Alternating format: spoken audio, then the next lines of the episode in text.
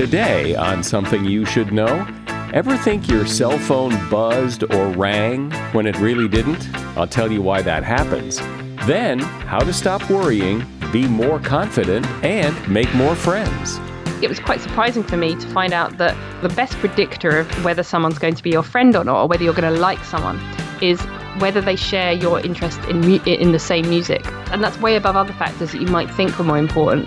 Also, some important truths and myths about honeybees and what they think of us, and the benefits of seeking out awe and wonder in the world, and understanding what awe really is.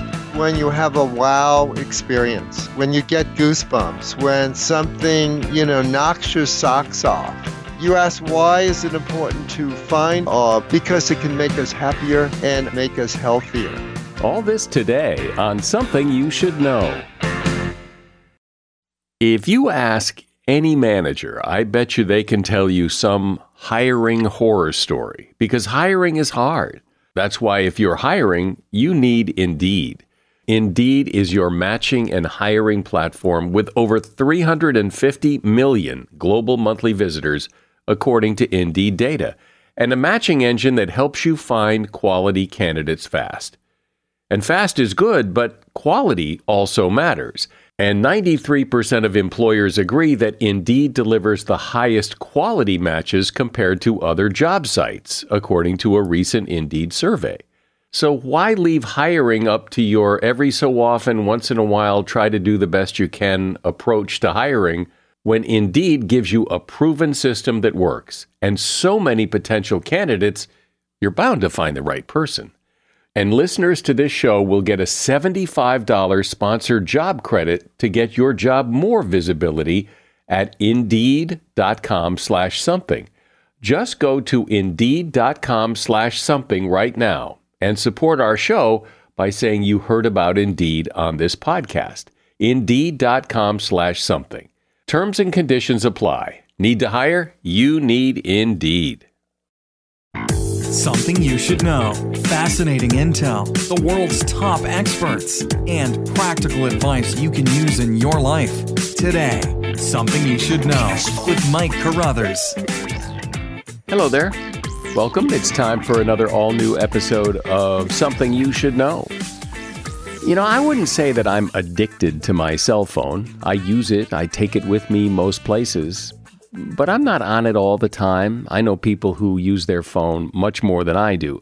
Still, I've had the experience of feeling my phone buzzing in my pocket, only to pull it out and look at it and realize that it, it wasn't buzzing at all.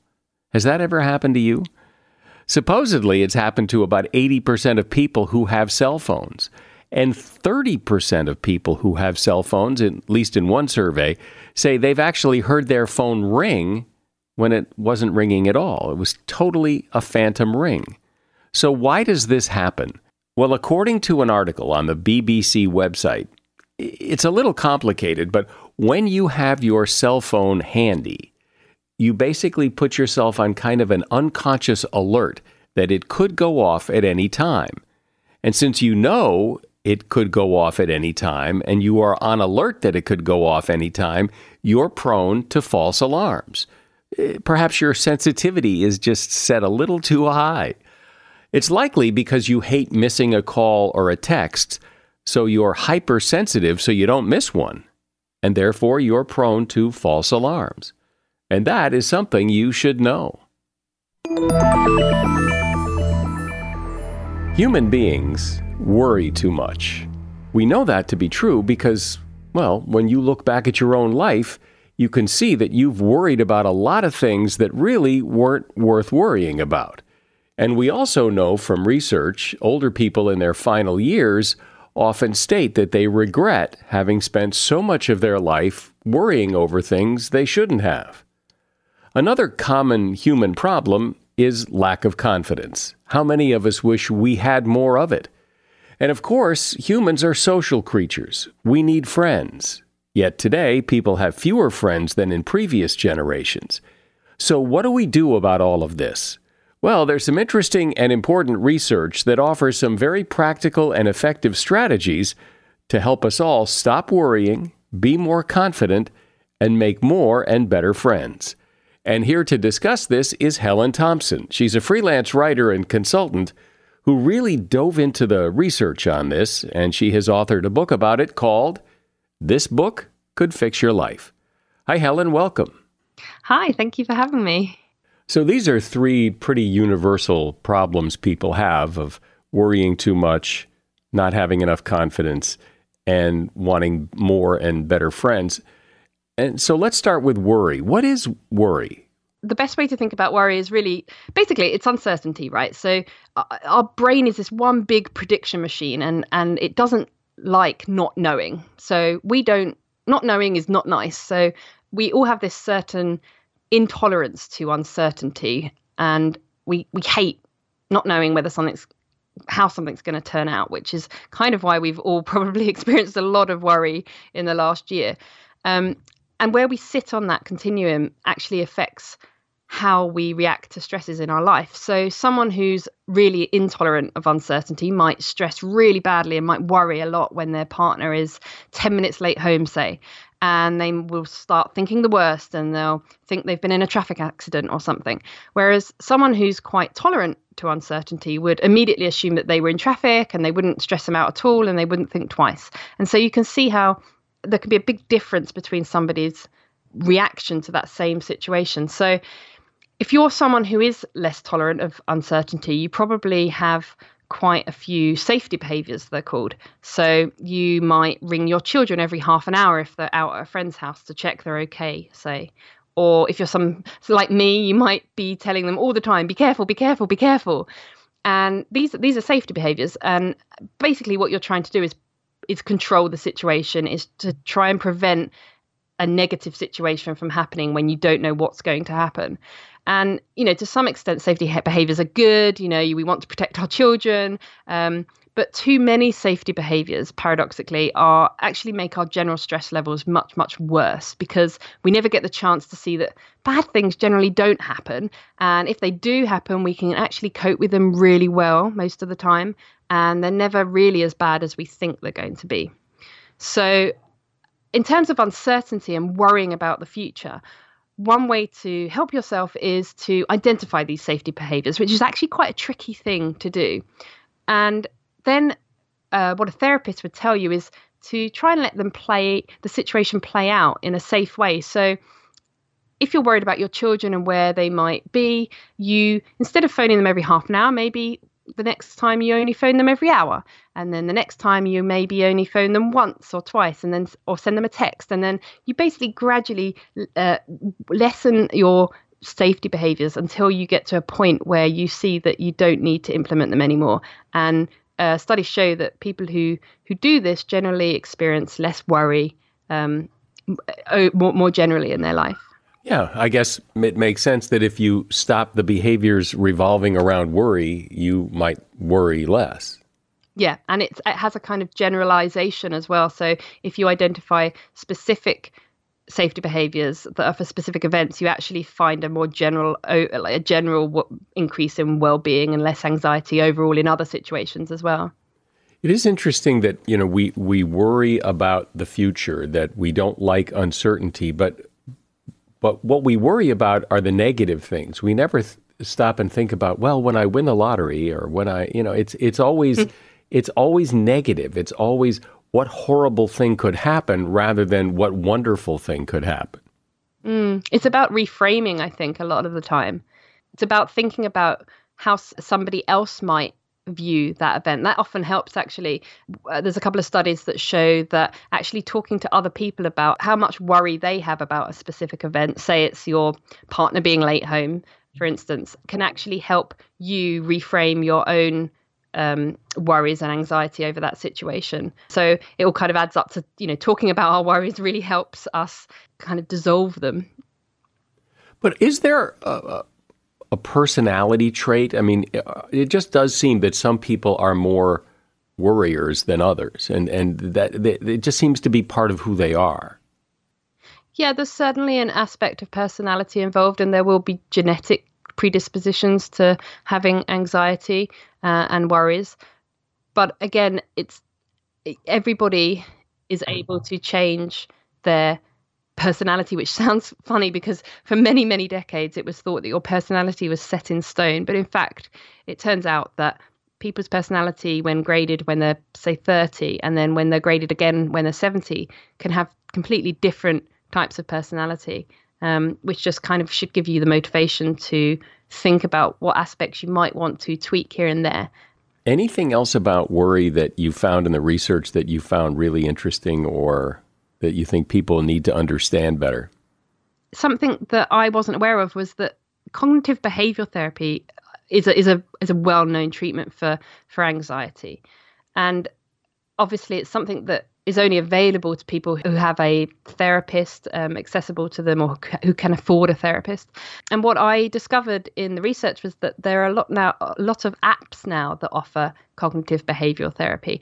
And when they were tested side by side, so um, half a group of people went and had face to face therapy, and the other half had cognitive behavioral therapy through an app, they found that there was actually hardly any difference between the positive outcomes um, and their mental well-being and the decrease in anxiety. So I think that's really important to know that you don't need to to see a therapist. You don't need drugs necessarily if from a doctor. You can there are solutions that you can use to help minimize your worries and your anxieties just from from your own home, from your from your mobile phone. I know another topic that you looked into was confidence. And so, what did you find in the research about acquiring more self confidence? I think one of the fun parts is uh, the fun findings is that is about music because music's really well researched uh, and its links to confidence are are well supported by a lot of evidence. And when we listen to music, scientists call it arousal, um, which is the state in which the body and the brain are, are more alert and, and your emotions are intensified. And music can trigger this feeling of confidence in us because of what music is linked to in our brain. So you might hear a certain type of music at an Olympic event, say, or a really great party, and those links are permanently forged in your brain so that the next time you hear that music, you'll feel the same sort of emotions.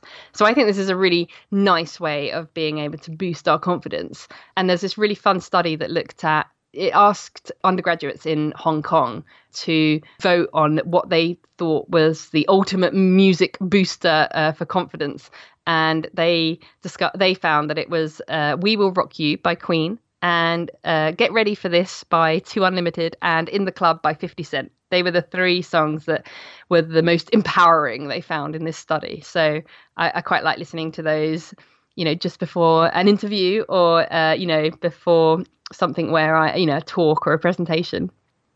What is confidence? Confidence, I think, is a quite mysterious emotion, behavior. It's not completely well understood about what actually happens in the brain when we're feeling confidence, but we actually do have neurons, specific cells in the brain that appear to fire when we feel confident. So we can pinpoint it down to specific cells and their action in the brain. But I guess psychologists would call it something different. They would they would talk about a belief in yourself, a feeling. It's it's a real positive emotion, um, but it's it's very hard to define. Well, it's interesting that people talk about. Well, he's a confident guy, but I feel confidence sometimes but other times, other situations, I'm not confident at all. That it, it's very situational. Mm-hmm.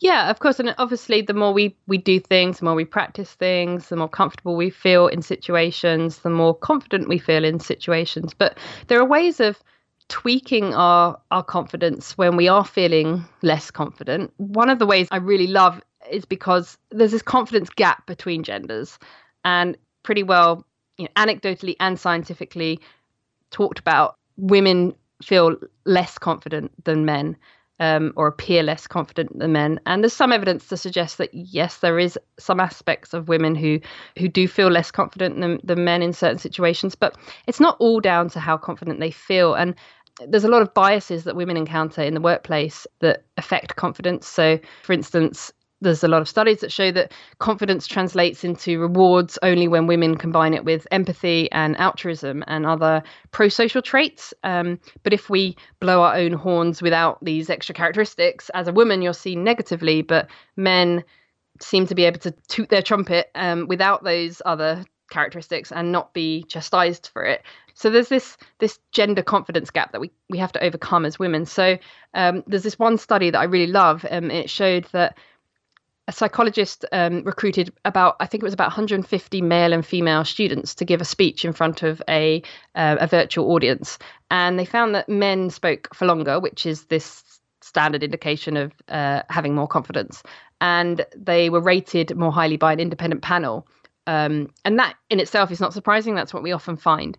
But then, when psychologists, the psychologist tweaked the uh, some things for some participants by putting um, a photo of either Hillary Clinton, Angela Merkel, or Bill Clinton in the back of the auditorium where they were giving the speech.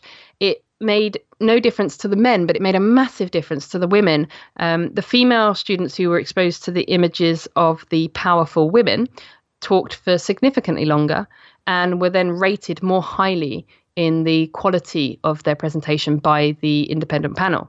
So, although it's not clear exactly why that phenomenon occurs and why it works, but it does argue for a, a very easy way of increasing female confidence by essentially having more role models, female more role models. Um, generally in society and in your workplace and in your personal life and you know particularly important perhaps to have those role models visible to you when you need that that confidence boost we're talking about confidence and worry and friendship and we're talking with Helen Thomson, author of the book, This Book Could Fix Your Life. As a listener to something you should know, I can only assume that you are someone who likes to learn about new and interesting things and bring more knowledge to work for you in your everyday life. I mean, that's kind of what something you should know is all about. And so I want to invite you to listen to another podcast called TED Talks Daily. Now, you know about TED Talks, right? Many of the guests on Something You Should Know have done TED Talks. Well, you see, TED Talks Daily is a podcast that brings you a new TED Talk every weekday in less than 15 minutes. Join host Elise Hu. She goes beyond the headlines so you can hear about the big ideas shaping our future. Learn about things like sustainable fashion, embracing your entrepreneurial spirit, the future of robotics, and so much more. Like I said, if you like this podcast, something you should know, I'm pretty sure you're going to like TED Talks Daily. And you get TED Talks Daily wherever you get your podcasts. So, Helen, I've heard, I'm sure other people have heard that when it comes to self confidence, it's good to fake it till you make it. That if you act confident, even if you're not feeling confident, if you act that way, your confidence will catch up.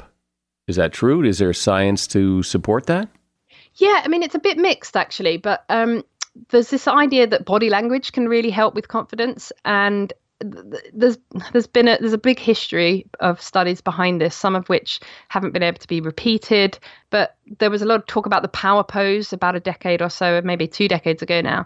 Um, where there were a lot of studies that looked at how you place yourself in a confident pose and actually that makes you feel more confident. So your confident pose is your legs a little bit further apart than they than you would normally comfortably stand. And you have open shoulders and your arms maybe at your sides um, and that's a little bit like animals act when they are confident when they want to show um, confidence to another animal and there, there is a lot of studies that show that if you do that, you actually come across as more confident, you are more successful, you're more likely to be uh, invited to a second interview, say. But then a lot of those studies actually had a lot of problems with them uh, when our statistical techniques became a little bit better. There was we found that they weren't in fact significant anymore, and and the studies couldn't be repeated, as I said. But since then, we have had a few more studies that do seem to suggest that there is this way of actually positioning yourself, say, before an interview in this very broad shouldered, square, legs, um, legs far apart sort of stance, which can if if you compare people who do that with people who put themselves in a really weak position, so hunched over, your head down, arms crossed, just before you go into an interview, um, those that are more likely to be hired were those who had done the power poses, even though the interviewer hadn't didn't know you know which person had done which pose beforehand. So there is there is a little bit of evidence that you know faking it till you you make it works. Well, it also seems that other things affect your confidence. I mean, there are some days where everything seems to be going wrong, and I don't feel very confident about anything. And other days when I'm on top of the world because things are going well, and and uh, you know that it, it's not a vacuum. That everything affects your level of confidence. Yeah, sure. I mean, the the environment you're in. I mean, and that's it's a similar concept to the music. Um, why music, you know, puts you into this state of arousal, and and other things in your world can do that. You know, if you've just had a really great conversation with a friend, or you've just had some really good news, you've all got this state of arousal in your brain, and your hormones, positive hormones, feel good hormones, that are are going to help you feel confident in a in another situation. And likewise if you've had the opposite kind of day if you're feeling lonely or if you're um, you've had bad news or um, you know your general mental well-being is is not great then then that's definitely going to affect your confidence. Sure. Yeah right. Because i mean you may feel on top of the world and you're about to give a speech and just before then you find out that you've been fired. Well you know yeah. that's not going to go really well and that's why it's really important to have these kind of little tips and these little tools that you can use that, you know, might not make a massive difference on their own, but if you put them all together, um, you know, they, they could be the difference between getting getting a job or not getting the job. And have we talked about all the good ones? So uh, there's there's one more. There, um, you can put pen to paper essentially. If you write down various things that you've done that have made you feel confident or powerful in the past, just before a presentation or an interview or whatever situation it is that you want to feel confident in, you're more likely to come across as confident. And so the way they tested this was to invite people in for interviews and they got half the uh, group to write down just for five minutes before the interview write down a whole list of things um, about um, times in which they felt confident and powerful and then they got another section of people to write down times where they felt really unconfident and and and weak and and, and unhappy. And then they got another group of people to not write down anything. And they invited all these people into interviews and they had an independent panel who didn't know what group they were interviewing. And the people who had written down their um, confident experiences were more likely to get the jobs. So it just shows that you're just giving yourself just little things you can do to give yourself that little boost that can just make you come across as, as more confident. And obviously, there's clothing as well, which I think is a really, really obvious one. But um, that has also been tested scientifically that if you are wearing clothes that make you feel confident, you will come across as more confident as well. And is that subjective, or are there clothes that make almost anybody feel confident? Ah, that's a really good question, but I'm I'm not sure that the, the studies seem to, um, for instance, one study looked at women who wore they wore their favorite blouse or they wore a lab coat. And then they were told to make a neutral expression and they had their photo taken. And the photos you couldn't see their clothing. You could just see their faces. And then another panel of independent onlookers rated all of the women to say which they thought looked the most confident. And it basically showed that when the women were wearing their favorite item of clothing they were rated as as as looking more confident, even though you couldn't the the, the raters couldn't um, actually see the clothing, and the women were told to make a neutral expression in both in all the pictures. And now let's talk about making friends, because I think especially as we get older, you know, making friends when you're a kid seems to be a lot easier because you're you're at school, you're you're you're doing things with other kids, and it's easier to make friends becomes more difficult as you get older. And, you know, there's no like magic way to do it. It's all, all very happenstance and situational, and you bump into people or meet through a, someone else. But, but so what about that? What, what's a good way, a more deliberate way to find friendship? Well, I think firstly, you have to think about how long it takes to, to make a friend. Um, because I think people underestimate this, and and this has been studied. It, it, it takes time. So um, you can actually put hours on it. So 50 hours of time between you and another person um, is what it takes to to to make a casual, what you'd call a casual acquaintance, and um, it takes about 90 hours for you to start thinking of someone as a friend, and it takes about 200 hours spent together to think of someone as your your closest friend. So if you think about how many hours we actually spend with with people, sort of an hour here or there, you you you know you shouldn't try to rush that process or or think that you can find a friend overnight. But um, there are also you know considerations of of how many friends we need, and and we know that it's really important to have social ties. It's it's amazingly important for our physical and mental health. And I mean, to the extent where studies show that people with weak social relationships with with less friends are about 50% more likely to die in a given time frame than those who have strong social ties and and and, and good quality friendships. So we know it's really important. Um, and so in terms of making new friends i think it's important to think about well how many friends do we need? And um, I, generally the, the the research suggests that it's good to have around five intimate relationships. So maybe not as many as as you think. And and most of us have about 15 closer friends and family and about 50 sort of next level friends that you might invite to a party. But it's it's really those five closest pals that's important and and apparently the best way to maintain those friendships is to see or speak to those people every other day. And that seems to be the kind of ideal amount of time uh, an, an investment that you you have to make to keep hold of those sort of those closest relationships to us. And where do those people tend to come from? Well, I think if you're looking at making friends, then you know if you're in a new city um, as an adult, like you say, it's really hard to to make friends as an adult. But actually, a lot of the uh, the research looks at people who are trying to date, you know, who are trying to make a um, uh, to try and create a, a, a, to try and meet a boyfriend or a girlfriend, and it kind it just shows some little tips like when you're when you first meet people, make sure you look them in the eye. Um, you know this this increases trustworthiness between people. Um, don't do it too much because it makes people uh, freak out and and and it's a bit intense. But you know, there's lots of eye contact you want to uh, you ask lots of questions that's really important particularly on first encounters because studies show that the amount of questions you ask about the other person predicts how likely that person is what is going to be to want to see you again. So that's really important. I don't know if you looked at this but but what is the state of affairs with friendship in terms of how it relates to loneliness and how big a problem that is? And are people having more friendships eh, or fewer friendships, or wh- where are we with that?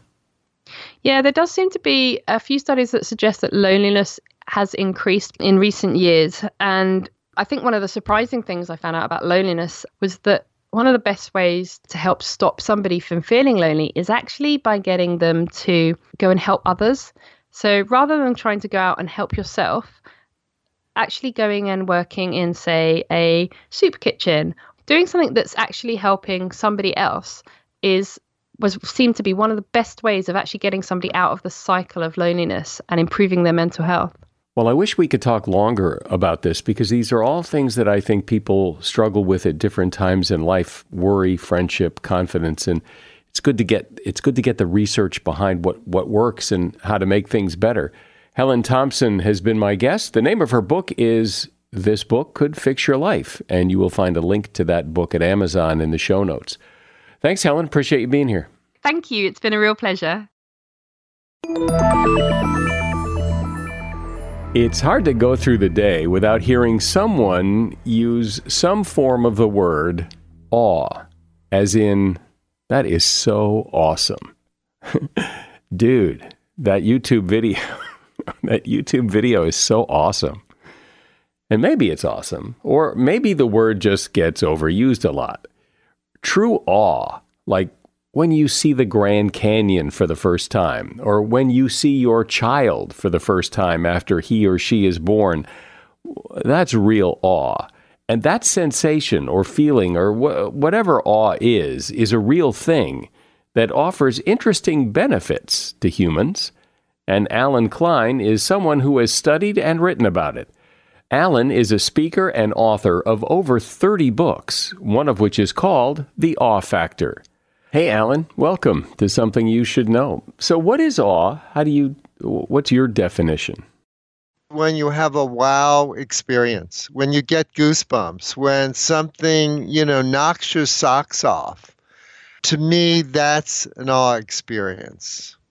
And I can't imagine going too far in life without having one of those experiences, but do we know what that experience is? I mean, what's going on that we feel that sense that thing? What is it? Interesting you ask that question because what the researchers are finding, and this is only in the last eight to 10 years, because it's very hard to define. It's an emotion, but other than saying it's an emotion, everyone experiences all in a different way. What youth might think is something that, say, knocks your socks off, I may go, oh, that's not so great. Like like my mom took her first flight when she was 83. And I met her at the plane and she got off and I said, "Ma, how did you like the flight?" And she went, "Oh, that was incredible. You could see the tops of the clouds." That was an all moment for her. For me, who's traveled, you know, over 100,000 miles a year, it's not so much of an all moment seeing the tops of the clouds. So it's hard to describe. It's very individual. And some things are more common, like seeing uh, the number two generator of awe is looking at uh, young babies or childbirth. Most of us are touched by that so there are some commonalities, or being at the Grand Canyon. You know, most of us go ah, or, oh my God, when you when you see stuff like that. So that's pretty common. But there are other things that that maybe is not so common that each individual would find to be an awe moment. Well, it does seem that awe moments are singular in the sense that how many times are you going to look at the Grand Canyon and be awestruck? I mean, the first time, yes. The second time, maybe. The third time, yeah, I saw this yesterday. Yeah, but you know what? What research is finding that, and I and I think it's probably true with your example. So, so nature is the number one generator of awe. So if you see something that, you know, really awed you and you take a photo, if you look at that photo later on, you know, days, months, years later, researchers saying that you will get some of that same awe feeling that you got at when you first saw that. Now maybe there's not the same level, but still you, it brings back some of that same um, high moment that you had when you first experienced it, even just looking at a photo or even just writing about that experience? One of my favorite experiences with awe was many years ago in Long Beach, California, where the Queen Mary, the original Queen Mary ship, sits. And for many years, next to it in a big dome was Howard Hughes' wooden airplane, the Spruce Goose and it was a tourist attraction. People would come and see it. And the way you would enter to see it is you would step from behind a wall, and there, taking up your entire field of vision, was this airplane. And if you had never seen it before, this thing was so big. I mean, the wingspan is what, 320 feet. It's a football field. The wingspan is the size of a football field so I stood there next to this wall and watched as people came around the wall and saw this thing. And almost to a person, people would go would stop and oh my god. And there would be that moment of awe and you could just see it time after time, person after person. It was incredible. And, and you and you just gave another definition of awe is when you see something and you go, "Oh my God," you know, and it, it's it's hard to explain sometimes why you have that feeling, but it's it's like maybe something you've never seen before, something you can't really explain. You know that how did that happen? For instance, I was uh, hiking up in in Yosemite, uh, hiking up to Vernal Falls, and I'm going up a path. There's a path going down nearby and somebody stops and yells across, Allen? And I look at them and I don't recognize them, and, and they tell me, I was your apprentice. I used to be a scenic designer. And they said, I, I was an apprentice of yours 40 years ago in Summerstock. Now, what are the chances, Mike, of us meeting on this top of this mountain? You know, had I turned a different way or um, had he delayed a bit and I was further up the path, I mean, it's just that one moment. People call it synchronicity, but I think it's more than that. When when moments like that happen, those are all moments that things just connect in a in a instant and you go, how did that possibly happen? That's an awe moment. And so everybody, as I said, everybody probably has had these moments in their life. And so the the issue now is, for the purposes of this conversation, so what? I mean, so everybody has them, but what does the science say? What do we do with this? What what what is it doing for us? Well, the the reason it's important to to start noticing your awe moments is give you give you one scientific research came out last September in Emotions uh, Journal, and they took 56 people. These are mostly older people, 60, 70, 80. They divided them into two groups. They told both groups what we want you to do in this experiment is to go out once a week, 15 minutes uh, take a, a, walk for 15 minutes and uh, do this for eight weeks. So both groups were told the same thing, except one group was told um, something a little extra. They were told when they go out on their walk to look for something that awed them, that they found wonder in, and just notice how they were feeling.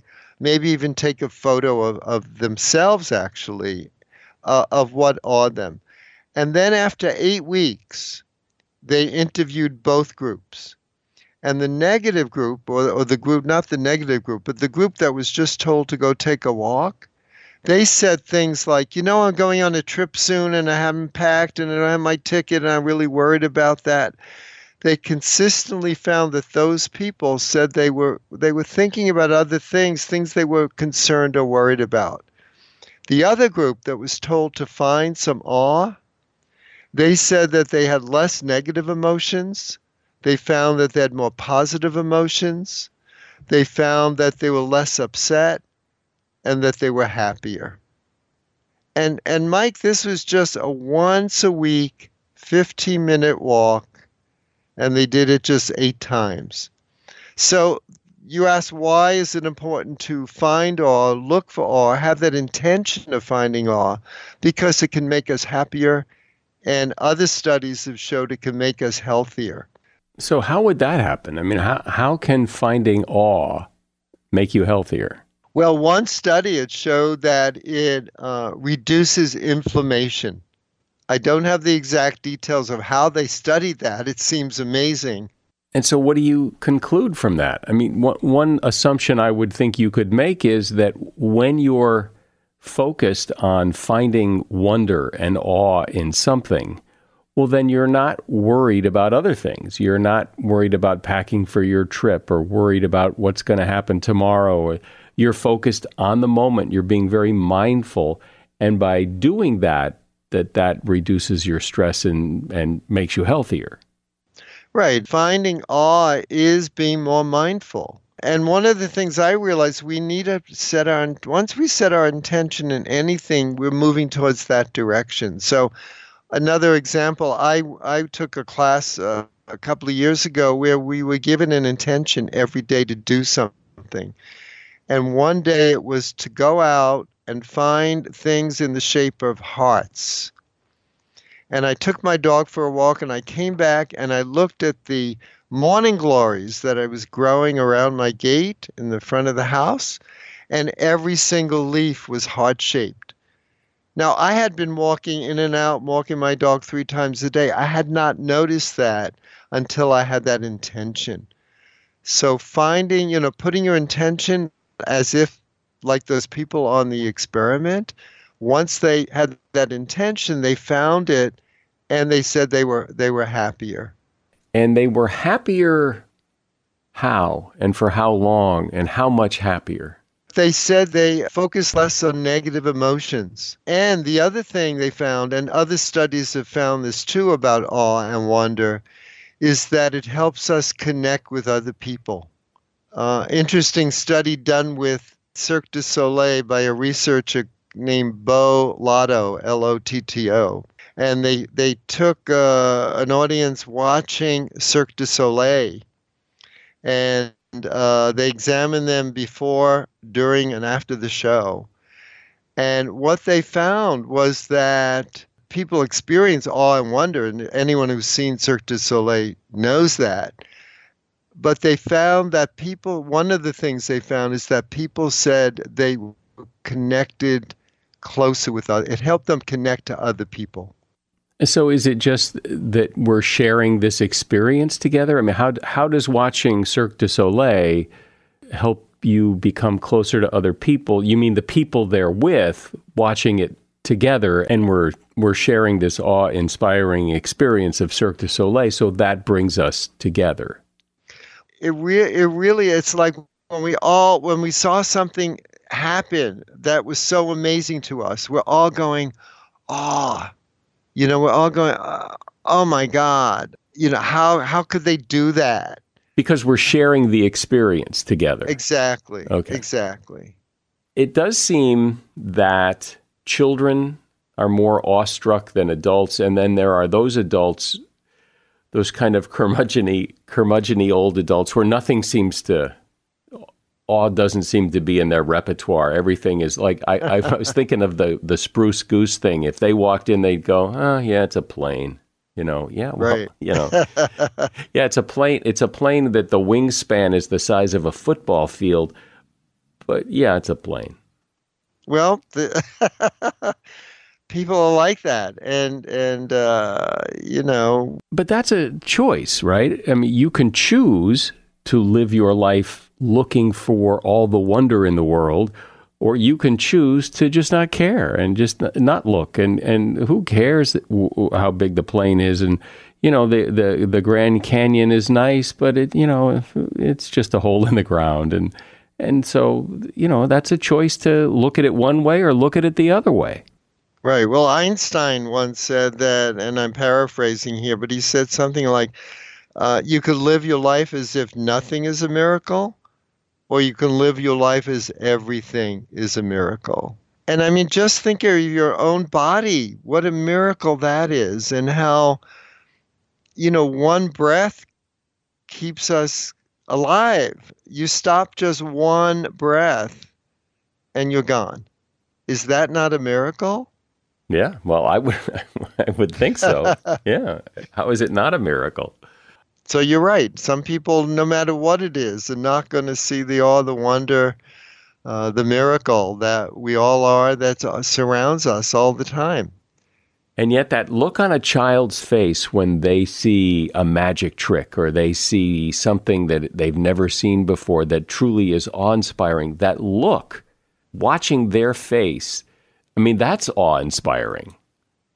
Right. Yeah. And as uh, uh, as I said, the second generative awe is childbirth. Uh, I'm watching young children. You know, they're just amazing. Sometimes just their face. The, look at pictures of babies' faces, the big eyes and the big smile, and uh, it, it truly is amazing. So boil this all down into a message. Is the prescription to be more open to finding wonder in the world and that that is good for you? Well, yeah, I think it's to be more open, that realize that it's all around us.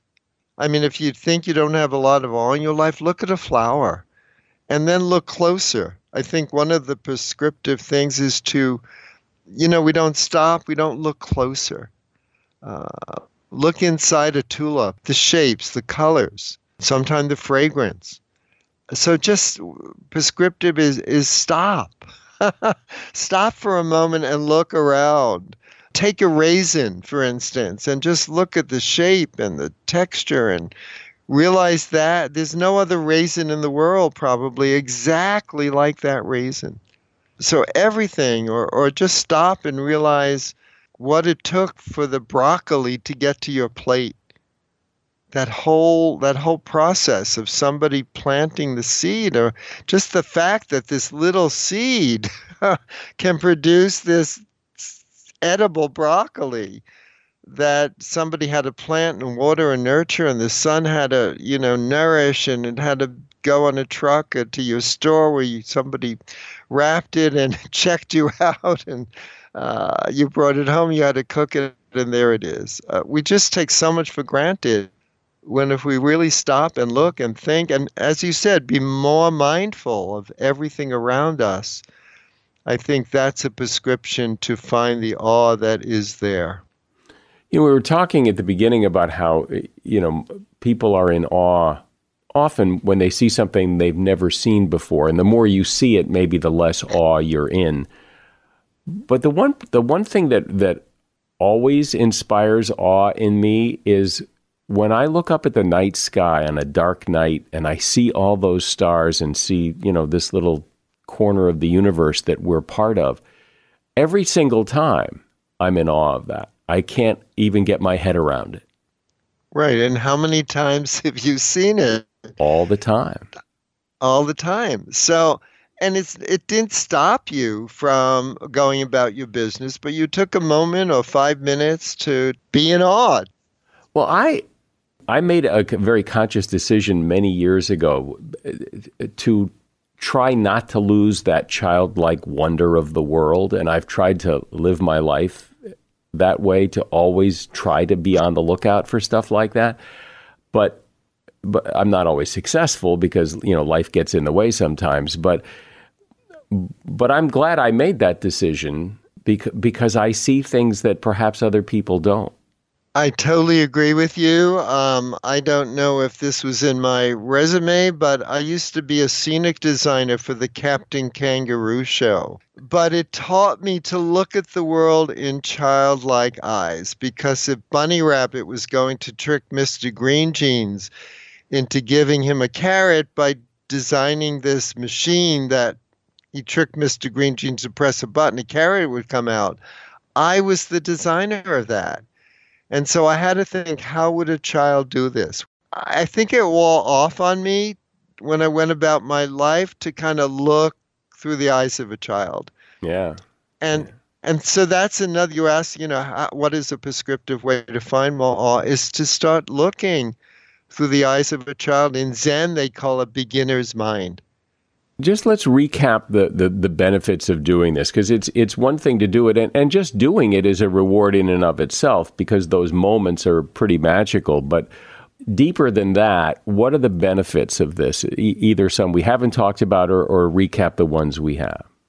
So um, recapping is on that all walk. People said they were happier and they were focused more on positive emotions Another study shows that it could help reduce inflammation in our body.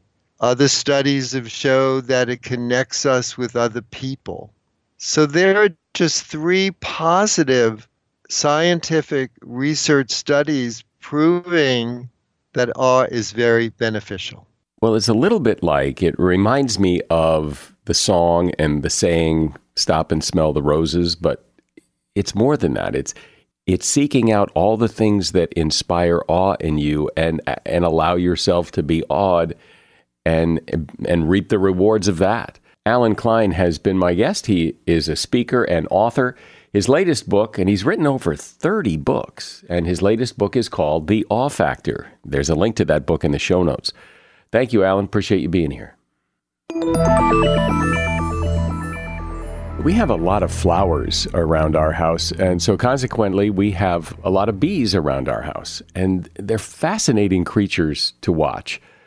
I don't know if you knew this, but there are over 20,000 species of bees in the world. And typically, when we talk about bees, we're talking about honeybees or bumblebees. These bees are social bees, meaning they live in colonies or hives, and they're not aggressive by nature. These bees only sting if they're harmed or threatened. However, they do release a pheromone that alerts other bees to come and assist when they're harmed or threatened. A solitary bee usually doesn't mind being looked at closely and is unlikely to sting you unless he perceives you as a threat. About 1% of the human population is allergic to bee venom, and even a few bee stings at once can be life threatening. But for most of us, the rest of us, it would take about 10 bee stings for every one pound of body weight to get a lethal dose of venom from bees. So for a person who's 140 pounds, that's 1,400 bee stings. In general, it is true that if you don't bother them, they won't bother you. And that is something you should know. It really helps our visibility. I'm not really sure how the algorithms all work, but it does help if you would leave a rating and review on Apple Podcasts. Just go there. It's really easy. It takes a second. We're uh, coming in on 5,000 reviews, and I'd really like to hit that number, and I'd appreciate your help. I'm Mike Carruthers. Thanks for listening today to Something You Should Know. The Bigger Pockets portfolio of podcasts are worthy of your investment. We're having a real conversation as real real estate investors. New episodes available every day. It's important to buy where it makes money and not necessarily where you want to travel to. Bigger Pockets, On the Market, Rookie Real Estate, or Money Podcast. The purpose of flipping is to create more cash so then you can reinvest into other types of properties. The Bigger Pockets Podcast on YouTube or wherever you listen.